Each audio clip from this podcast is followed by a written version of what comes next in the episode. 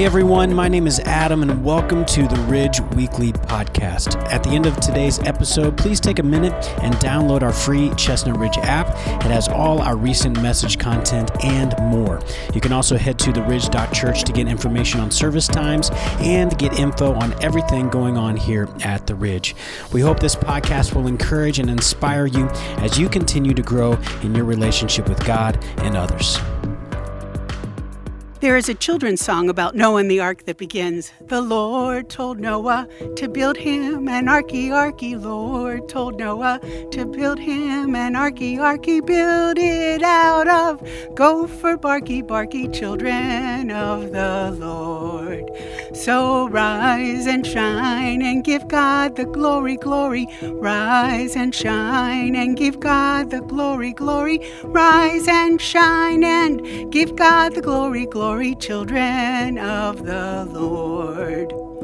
Most of us, when we hear the story of Noah and the ark, we see a story of judgment and devastation.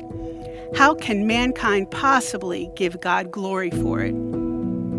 Pastor Tim encouraged us this week to look at the story from a different angle. As we are looking at the timeline of the Old Testament, we want to see God's plan throughout the ages to reconcile a world to Himself.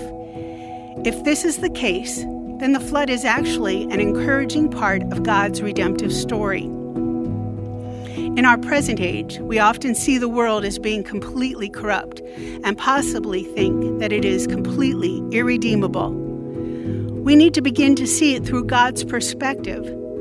I believe that God's goodness is shown to us today in his grief over the sin that he sees.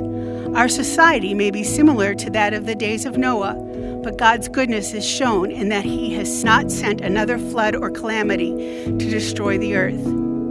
We believe that one day Jesus will return to judge the world, but for today, He is being patient with us. In 2 Peter 3 9, we read, The Lord does not delay His promise, as some understand delay, but is patient with you, not wanting any to perish, but all to come to repentance. We must decide to allow God's grace and compassion to permeate from us.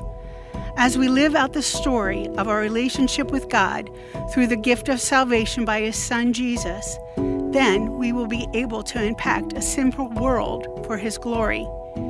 This must be personal for each of us. Our world may be our family, our neighbors, our co workers. Sharing the salvation story with another is relational. Together, we can help each other grow to more deeply love this good God and change the world.